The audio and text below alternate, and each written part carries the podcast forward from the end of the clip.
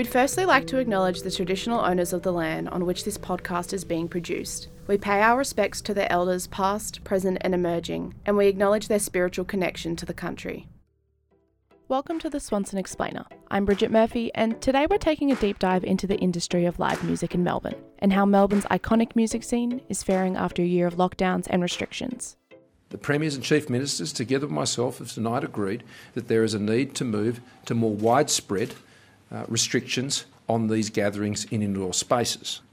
Stage one would see uh, that in enclosed spaces uh, for gatherings in the following uh, facilities uh, to be closed as of midday tomorrow. Registered and licensed clubs, licensed premises in hotels and pubs, entertainment venues and cinemas, casinos, and nightclubs. Hi, I'm Bridget Murphy. That was Prime Minister Scott Morrison over a year ago announcing the initial shutdowns and closures as the pandemic hit. Since the beginning of the pandemic, the arts community has been hit hard with multiple lockdowns, restrictions, and capacity limitations making it difficult for so many iconic Melbourne music venues. Now, Melbourne is in a pretty good position. With COVID being managed well after a year of restrictions and lockdowns, it appears that possibly Melbourne is the live music capital of the world. So, how are venues faring now?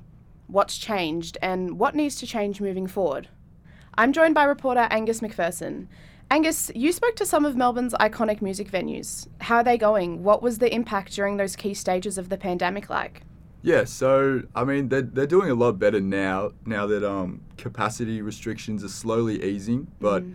when the pandemic hit, it was one of the hardest hit industries of them all. It revolves around people visiting the venues and being physically present, and um, you know, when, when they can't go there anymore, then the revenue just completely ceases to come in. Yeah. And then, sort of during that sort of short period in June, July, when the lockdowns eased for a couple of weeks, venues were booking sort of multiple acts mm. um, to come in. So they were getting excited, paying for alcohol, setting up the, the venue, you know, booking security staff to work in, and it all had to be cancelled. And then, sort of adding on top of that, rent doesn't just go away. So venue owners still had to pay rent when there was no money coming in, and yeah, it was for sure not easy. Here's what Jack from the Workers Club had to say. Right before we opened up, all the staff and myself, the owners, the venue manager, we all went in. We gave the whole place a spruce up, you know, new paint everywhere, um, fixing all the tables, fixing the beer garden. You know, it was really good. It was a really nice day, actually. And that sucked not to be able to utilize that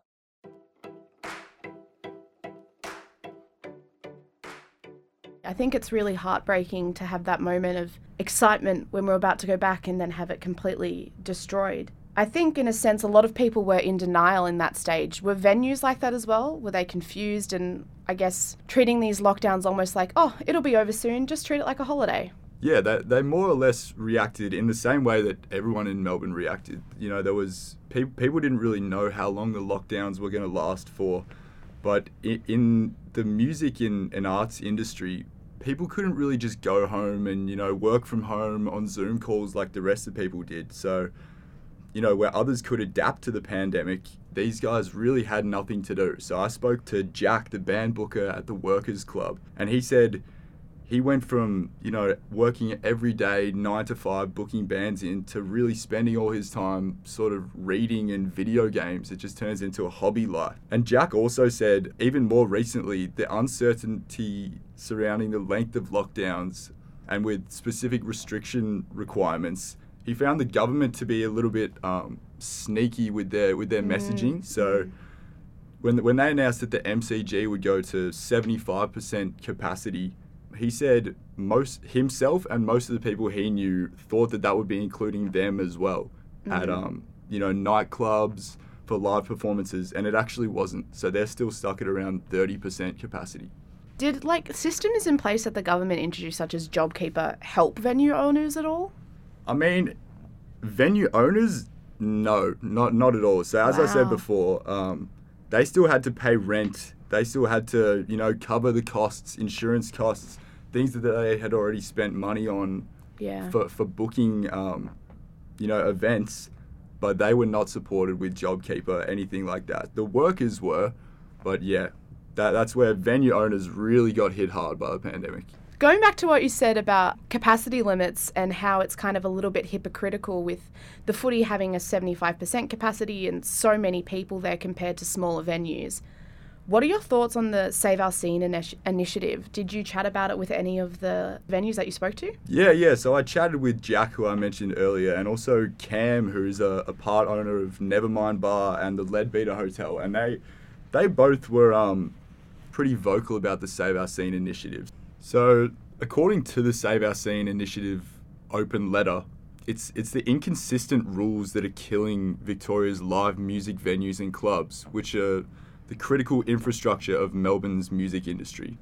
So they're asking the Victorian government to follow South Australian government's leadership and increase the density quotient for non-seated venues to three people per four square meters. So Jack from the Workers Club and Cam from Nevermind Bar, they both said that they just want a fair go. There doesn't seem to be any answers as to why they're still restricted so much. Where where outdoor venues and places like, you know, the MCG and and Rod Laver Arena for the Australian Open are able to have so many people.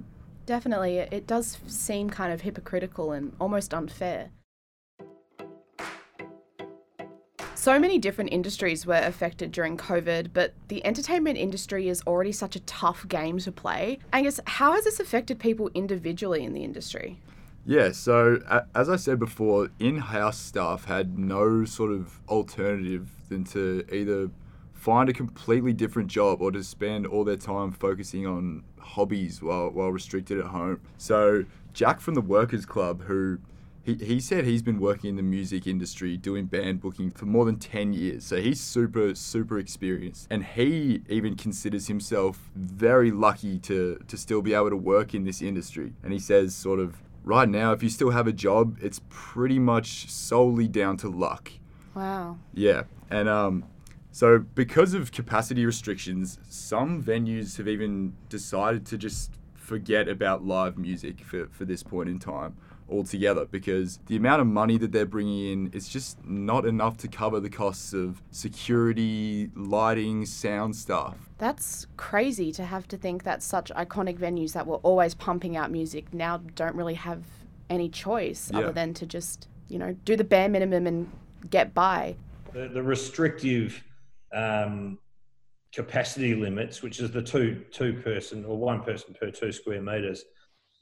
It's it's just it just leaves it as a stage for us where it's not viable to to have live acts on.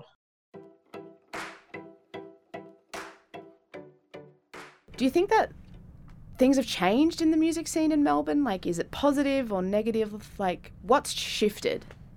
Yeah, so um, well, Jack from the Workers Club, he actually had a really interesting outlook on this. He said, with with all the negatives of last year's lockdowns, there've been heaps of good things coming out more recently, which which he hopes will, will stick around as the world goes back to normal. So definitely, um, bands have been, you know, more willing to make their ticket prices a bit higher. So where where they might have used to be five dollars, they're now sort of up at around 15 20 dollars, and um, th- this sort of enables the artists to be to be paid their worth. Definitely, yeah. And yeah, Jack said that this this will hopefully result in in better albums, better production, better mixing, and um, even even more effort being put into live performances. I, I believe from COVID there has been some incredibly positive changes from what I've seen um, at the like at the workers club and as a punter has been um, ticket prices have increased. So you've got bands who were once charging $5 on the door because they were worried that no one was going to come to their show. And maybe they got 100 people. That's still only 500 bucks in their pocket.